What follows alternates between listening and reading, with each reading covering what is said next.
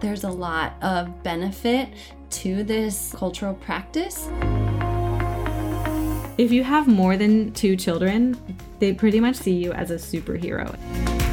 Hi, I'm Jacquelyn Carmen, and I'm a certified breastfeeding counselor. And I'm Ruth Green, an international birth doula. And this is the Having a Baby in China podcast. As a reminder, nothing shared on this podcast should be taken as medical advice. One should always seek advice from their own medical provider. Hey, Jacquelyn, how are you? Good, good. How are you, Ruth? I'm doing okay tonight. So, what were we thinking tonight? Okay, so tonight we're going to talk about the top five things that you need to know for having a baby in China. Whether you're bringing a baby over or whether you're pregnant here, a lot of these can apply to any of that.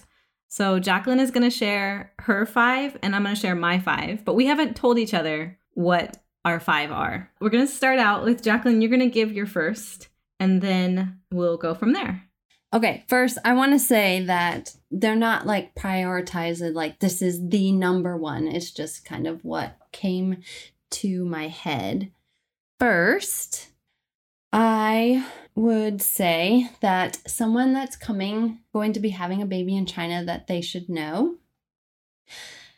Pregnant women are seen as fragile, meaning like they should rest a lot and not mm, overexert yeah. themselves and even just prop up your feet and sit on the couch. Yeah, that's that's a really good one. I kind of wish I'd written that down. Don't know why. Uh, but yeah, I mean, I just remember it was the first time that I started hearing the term manzo, like everywhere I went, was when I became pregnant. It was like every single person said to me, anytime they saw me, oh, manzo, manzo, which means like go slowly. And I was like, what? Now I hear people say it a lot. So it's possible that I was just kind of sensitive to that at the time, but it definitely was this feeling of nobody wanted me to do anything ever. I remember with my second, I remember with my second, we found out I'm really bad at keeping a secret, just just so you know. So we, we I found out to tell you my secret. well, that's not true. I'm good at keeping other people's secrets. I'm really bad at keeping my own. So, you know, the whole like wait till the second trimester to tell anybody that you're pregnant. Yeah, that that never really worked very well for me. So, we became pregnant with our second child and then we told the school pretty early. I want to say like 5 or 6 mm-hmm. weeks. And then we had this school trip and it was in early October, but it was a weird year where it was still really warm and it was this this like all staff retreat. Were you there? No, you had already left Qingdao at the time. And they had the opportunity to try windsurfing.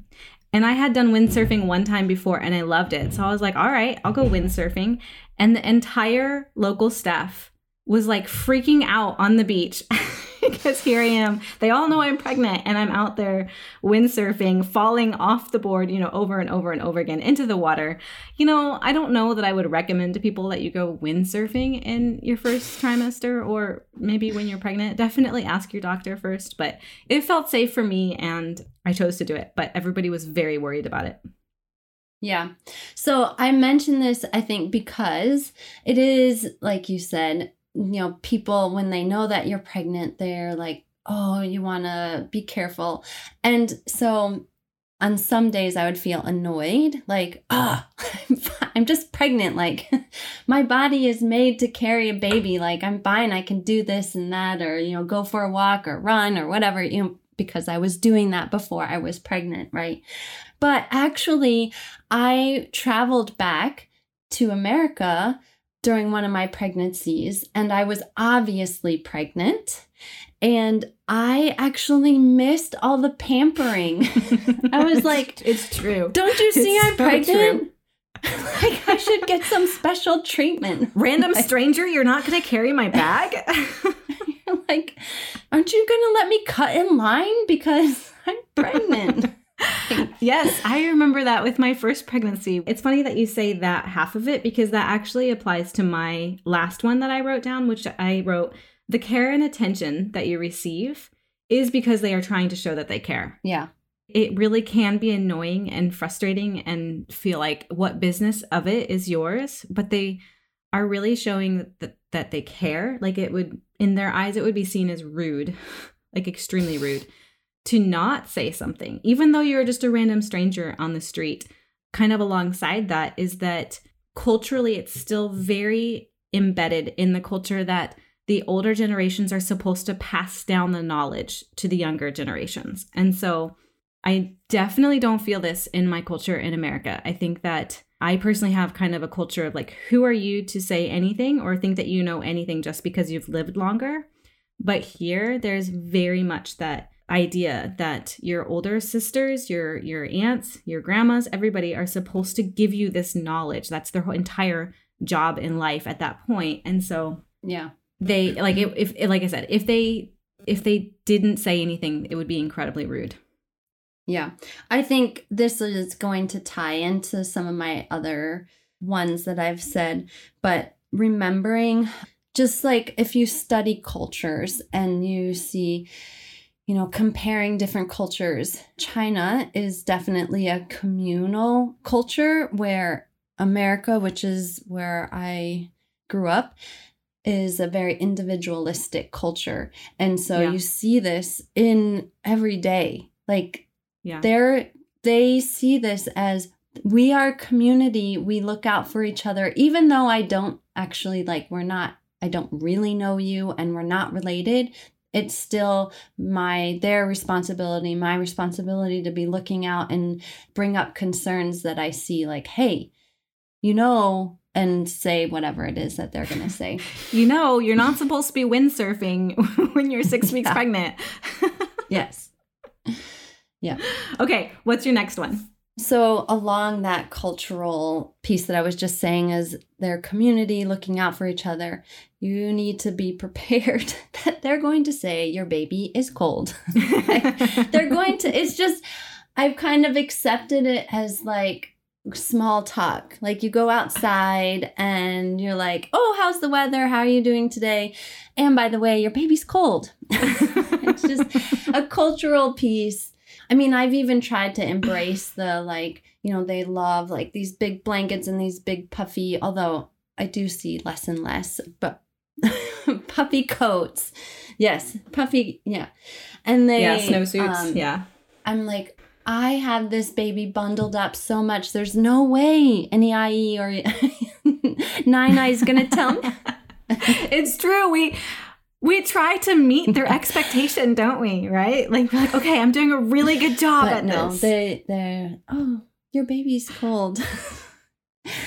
oh, make sure and and so I don't know. I had to, hmm. you know, I had a baby. I actually had three babies here and then I went back to my home country and then I came back. And actually, I was able to come back and have a much better outlook and perspective and I could appreciate like, oh, they're doing it out of the kindness of their heart, teaching me Yeah. and you know, just looking out for me. So, anyways, I think just being prepared for them to say you need to wear more clothes, your baby needs more blankets, your your your baby's cold. Yeah. Well, I have a little bit of a story about that that kind of goes into my next item. So, my next item is that everybody will want to hold, touch, take pictures of your baby, Very everything. true. And the story that relates is that I can't believe I didn't write that down. the story I want to share is like I do not know how many times with my first child that they would literally like pull up her pant legs and count how many layers of pants she had on. And I'd have two or three layers of pants and they'd be like, "Oh, she only has two or three layers of pants on." But one, I thought, "Why are you touching my child?" and two, I'm like, "She has two pairs of pants on."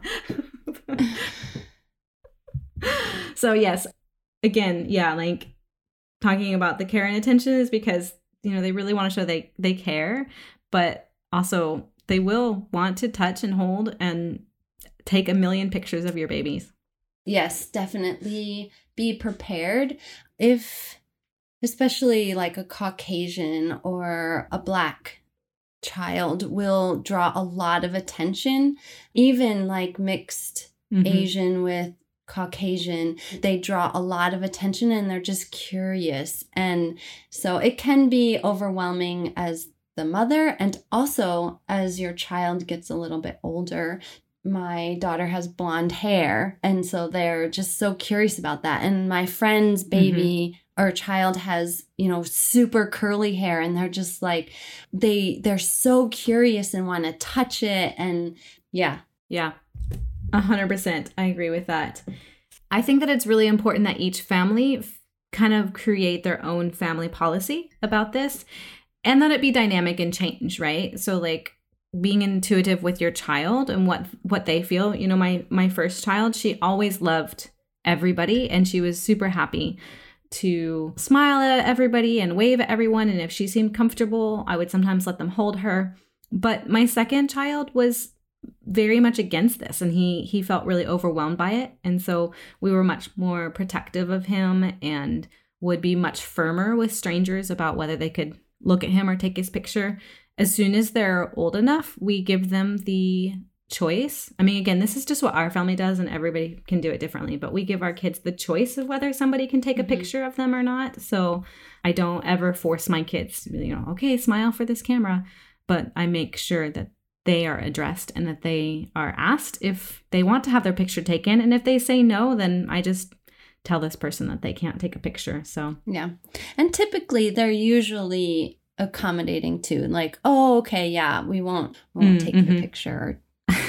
I will say, you might not know where the pictures will end up. we uh, had an entire news article written about us. It was kind of more of an advertisement, I think, than a news article, but it was in the newspaper. We showed up at our jobs one day, and one of the local staff was like, Hey, did you know this article's about you in the paper? And the hospital had like published a picture of us.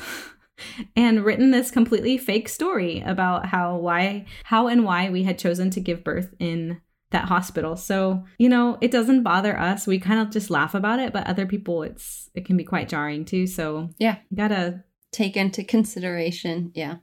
figure out for your family what works. Okay, that last one was mine, so we're at your third one.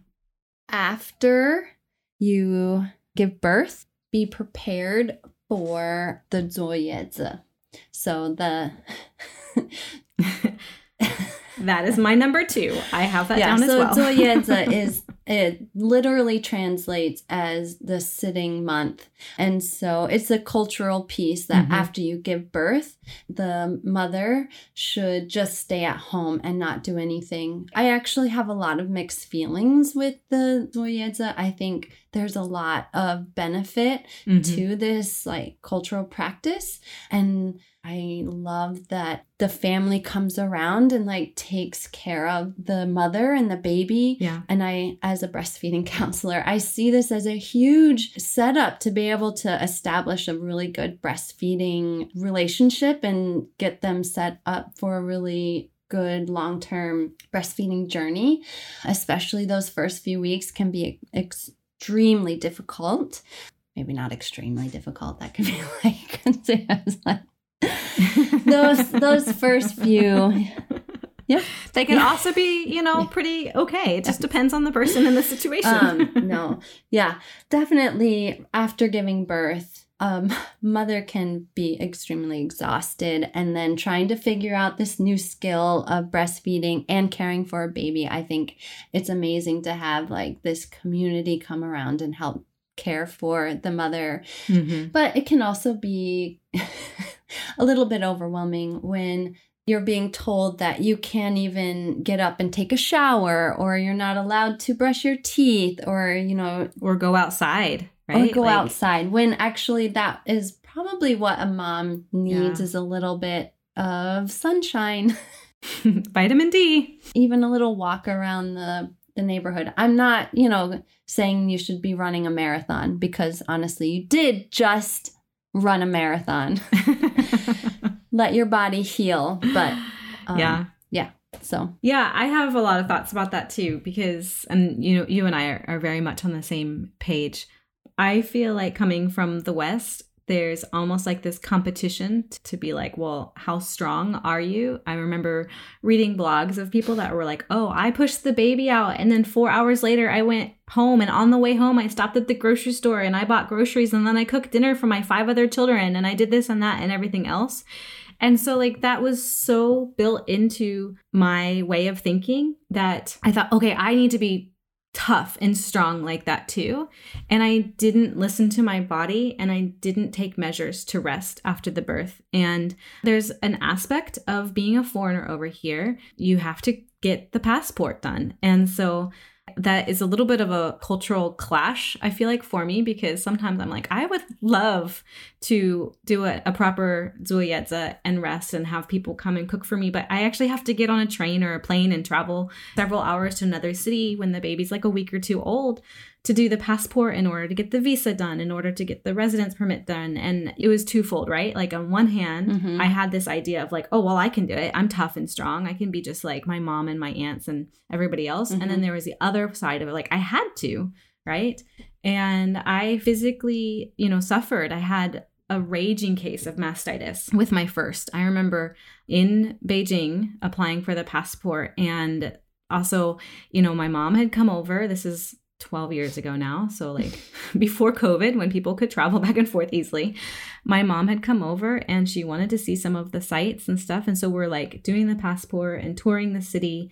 And we get on the train to go back to Qingdao, and my fever just starts like rising. And by the time I got home, like my breast was swollen and painful, and I was raging a fever. And by the next morning, I'm in the hospital getting outpatient, but getting treatment, getting medicine and stuff for that. So, like, you know, you don't have to be a superhero, but you can also, in my opinion, you can also brush your teeth.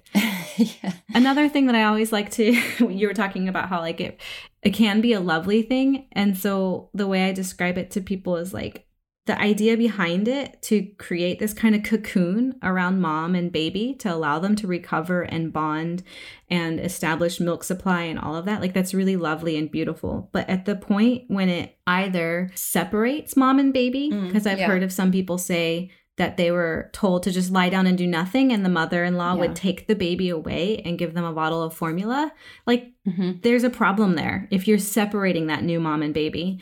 And then the second thing is when you're taking autonomy away from the mom. Yeah. So mom is stuck in this hot room at 28 degrees Celsius, at least, right? With no fan, in layers and layers and layers of clothes. And not allowed to go outside and get some fresh air and see the sun and all of that. Like that's also a problem because we're stripping her of her her dignity and her autonomy. And so, again, like you were saying, it can be a really beautiful thing. And the idea behind it, I think, is something that we need to build more into. I, I've heard of Americans say, like, when they hear about the idea of Zulyas, that they're like, that's such a wonderful practice. And I'm Mhm. like, it really Yeah. can be. It, it can be really great. So it's not like you have to throw all of it out the window. Throw out the baby with the bathwater. the baby with the bathwater. I was going to say that, but I wondered if it was too much of an American term. Do other countries say that? I used a colloquial term like that recently, and somebody was like, What does that mean? okay, I just talked a lot on that one. So, do you want to give another one? I'll go to a pregnancy one. Okay. And that is I always found that they wanted to do every single test available in my pregnancy. Mm, why did I not write that down? Yeah. That's such a good one.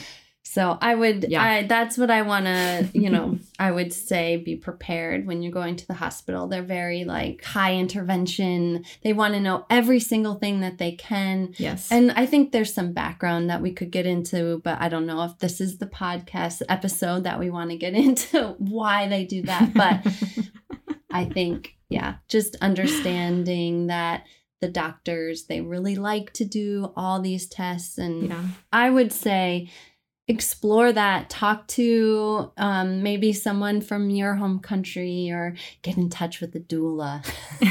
like, like sometimes they are really important and sometimes maybe you can opt out of them. Yes.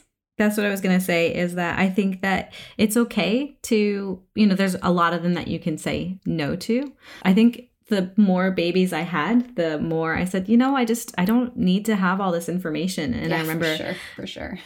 with my last baby, they were like, but it's included in your package. Like, why would you not have it? And I was like, because I just don't need to have that information. It wasn't something that was important to me.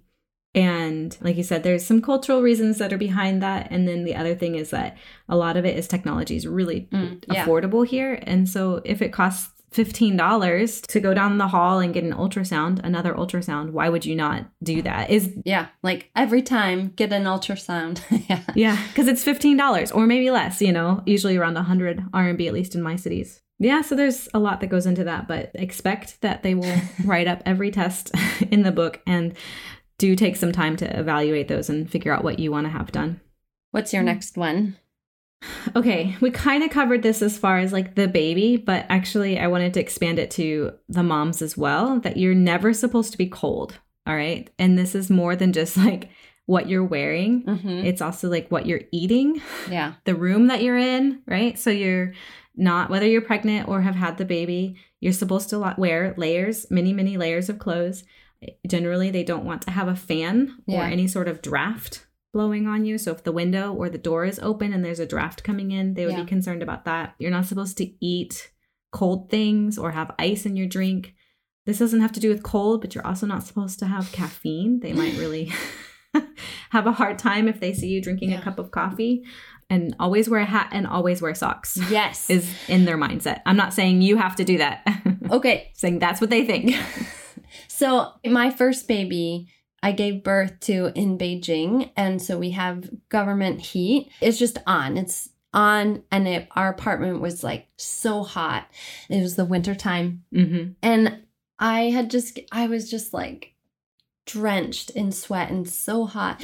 and so we had an ayi that came like, I don't know, not all the time, but she came in after, you know, I was home from the hospital and she gave me the biggest scolding because I wasn't wearing any socks.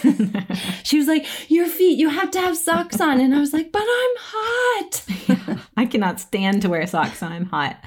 The interesting thing about it is it's not even just about you today not having socks or being cold. Mm, yeah. It's actually supposed to protect like your longevity in life. yeah. I remember a little bit feeling like I can't even like argue against this because they're gonna say, well, no, you're you're just you're gonna have problems when you're 75. Yeah. Right. So I can't like not wear socks and then be like, well, I'm not sick. Because they're gonna be like, well, when you're 75, you're gonna get sick. So it's interesting. I I really I haven't ever done it, but I'd really like to look into the statistics of like Yeah. whether they live longer or not. Like, do people that wear socks live longer? I'm just curious about Yes. this.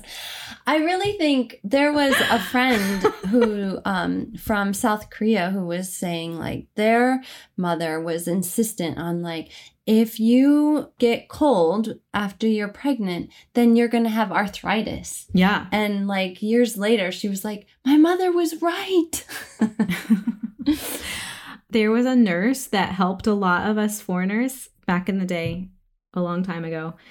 And she said to me that she saw all of us not do Zoyedza, not do the sit month, and not wear warm clothes. And so when she had hers, that she decided not to do it. She was going to be like the foreigners. And then she's like, and now I'm sick all the time. and I was like, oh, thanks for blaming that on us. like, I don't know. I just thought it was really interesting. Okay, that one was mine. You were next one. Yeah. We're getting. I think we're getting towards Okay, the end. so I have to mention this because I am a breastfeeding counselor, but something to be prepared is that they're going to say you don't have enough milk. Mm-hmm. After you give birth, they're going to say, See, look, you don't have any milk. You can't breastfeed. Yeah, for some reason, among a lot of the population, there's a lack of understanding about colostrum, and Mhm. which is the first milk, and its importance, and like that it's enough. and I've I've heard I haven't experienced. Did you ever experience this, Jacquelyn, where they would like walk over and like literally pinch your nipples? Oh, yeah. They come up and they, you know, like, here you've just given birth. You have this beautiful brand new baby, and you're trying to figure out all this. Like, they're crying and, blah, blah, and then they come up and they lift up your shirt and squeeze your nipples, and you're like, ah, that hurts. What are you doing? And you're invading my privacy. But yeah. And they're like, Uh, yeah and then they're like look you don't have or you only have one drop or whatever look Yeah. there's no milk so therefore you must give this bottle of formula and again this is not everybody everywhere i had pretty good breastfeeding support in um, the hospitals that I gave birth in. So it's not everybody everywhere, but it has come up enough times in our forums, in our WeChat groups, that it's really important to mention. I would encourage you to take a breastfeeding class, read something, you know, read up on it before you give birth Yes. because breastfeeding Yeah. rates are definitely increasing Yeah, in China and are. I've seen a huge difference over the years. Me too. Um and so there's a, a push. It's just sometimes the education is a little bit lacking in how to support. Mm, so they mhm. want to encourage more breastfeeding, but they're not exactly sure how to support it. And I also like to tell people, you know, if you feel like you can't afford a breastfeeding counselor or lactation consultant or whatever, you know, it's never a guarantee, but if that person is able to help you to breastfeed longer, then you're going to save a lot of money on formula. So, you know, you can't say, "Oh, I'm going to pay this and therefore I won't ever have to use formula," but mm-hmm. sometimes it's worth it to kind of invest a bit more at the beginning, whether it be in classes or direct support or whatever else, because it could save you money in the long run. Okay, so what's your your next one? I think it's the last one I wrote down. Let's see. Okay. this is just an it's just a funny one to me. Everyone will try to guess whether you are having a boy or a girl by the Oh. shape of your belly. Yeah. Every person. Or what what are you eating? Like my eye was like, "Oh, you like sour things?" Oh, That what are you means it's a craving? boy. Oh, you like Mm. eating meat? It means it's a girl. Yeah, it's funny because again, I don't think there's any data to support it, but I think I know every person I almost every person I passed on the street. Yeah. It, it felt like obviously not every person, but probably every single day somebody would say, "Oh, are you having a a boy because your baby you're carrying all like this way?" And then sometimes they don't even match. Like I swear that they said the boy is all out front and a girl is higher Mhm. or something along those lines. But then sometimes people will tell Yeah. me that they were told the opposite. It's a so- fun game. yep. It is a fun game.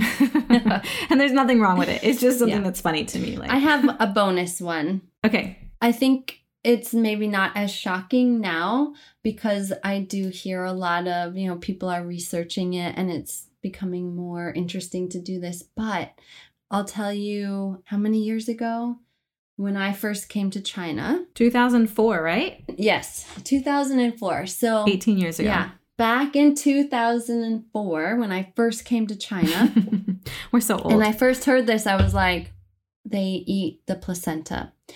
oh, why did I not write this down? this is such a good one. So I I remember Your answers are so good. when I gave birth to my first, um, he totally looked at me, the doctor, and said, "Oh, you held up the placenta and said, "Do you want the placenta?" And I just was like, "Just the baby is good." I know in other cultures it is like a cultural thing to eat the placenta, but back in America, that was definitely not the culture that I was exposed to. So Yep. That is a big one. I've always kind of wondered what, like, they just give it to you in the hospital room. What are you supposed to do with it before I you really go home? think I I I really think you don't get it for free. Like it's mine. And so like he's saying, "Do you want this?" Because we'll package it up for you and charge you money for it. Um, Mm. which is helpful because Mhm. what in the world am I going to do with it? Although I have seen people make smoothies with it, but that was not me. yeah, wasn't ever anything that I wanted to do, but I have known people, yeah, that have really wanted to see if it would help with different postpartum. Yeah. Yeah, I know there's yeah, research they were looking at does it help with postpartum depression? Yeah, and- there's definitely articles on both sides of the fence. So if you are interested in that, I do recommend that you do a lot of research and just see if it's what's right for you because I haven't found any definitive research on either side. For me, it was not something that I wanted to do, and so I didn't. But I'm very Yeah. supportive of those who do. me too. Okay, any other bonus bonus ones? No, that was my my bonus bonus okay. side note. I think I kind of covered the last one that I have is just like critiquing how they hold. Like I would go, mm-hmm. I just it was my fifth baby And the lady sitting next to me, who I don't even know if that she had a baby, was like cri- criticizing me how I was like holding my baby. Oh, that's a really good point. Okay, you guys can't see in the video. Jacquelyn's doing it in the video, but we're not publishing these videos because I'm not wearing any makeup.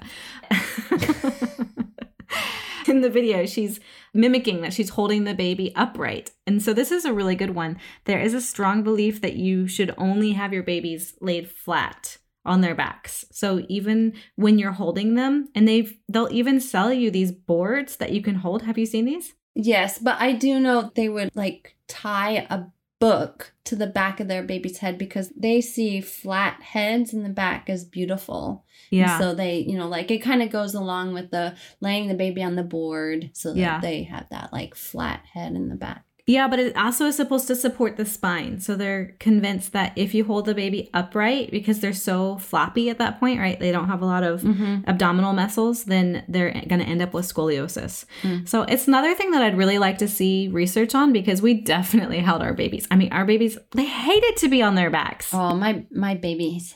Honestly, what baby likes to be on their back? So they always hated. We were always, you know, bouncing them up on the shoulder and patting their back and Yeah. everything. And uh, but definitely that's a a pretty big no no. I don't know if we need to include this one, but I had a slight bonus one, and that is that like if you have more than two children, they pretty much like see you as a superhero, and it's a little bit overwhelming sometimes. Like they're Oh like, my you have three children, or now it's you have four. Um, my guards at my complex, like every complex in China, generally apartment complex generally has like a Mhm. gate with guards, and they will count how so many many children. I, I haven't heard them do it so much anymore, but they count and they're like one, two, three. Where's your fourth child? Like they're just so aware. I remember just anytime I go down the street, it's like, oh, one, two, three, four. She has four kids. You know, you get on the bus, one, two, three, four. Everybody counts my kids. So It does help with, you know, learning your numbers. You're just like E R some suga. Ah.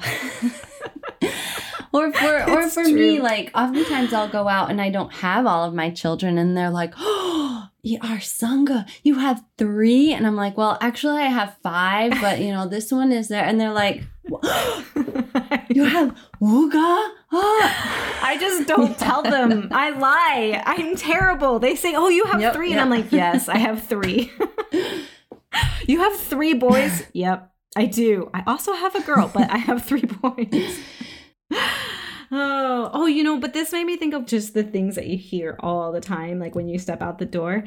It goes along with the zoyuedza that we did earlier. You're not supposed to take the baby outside Yes. before. Well, it depends on where you are, but definitely not before 30 days old. And some places Most- not before yeah, 100 days yeah. old.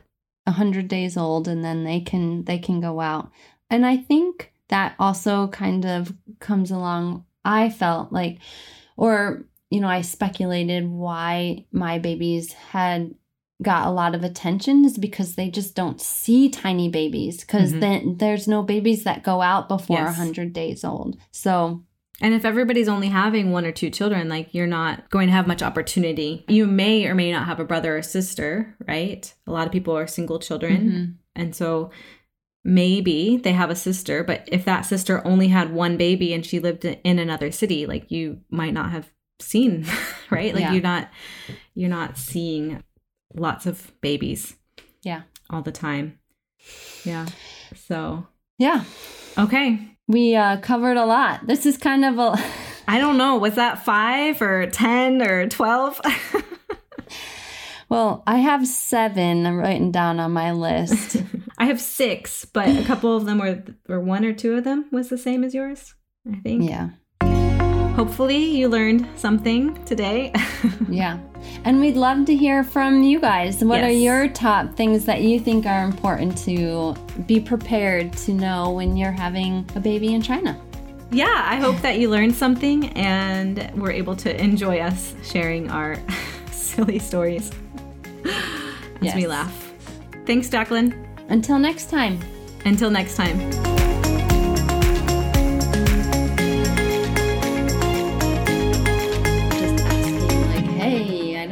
To turn on this recording.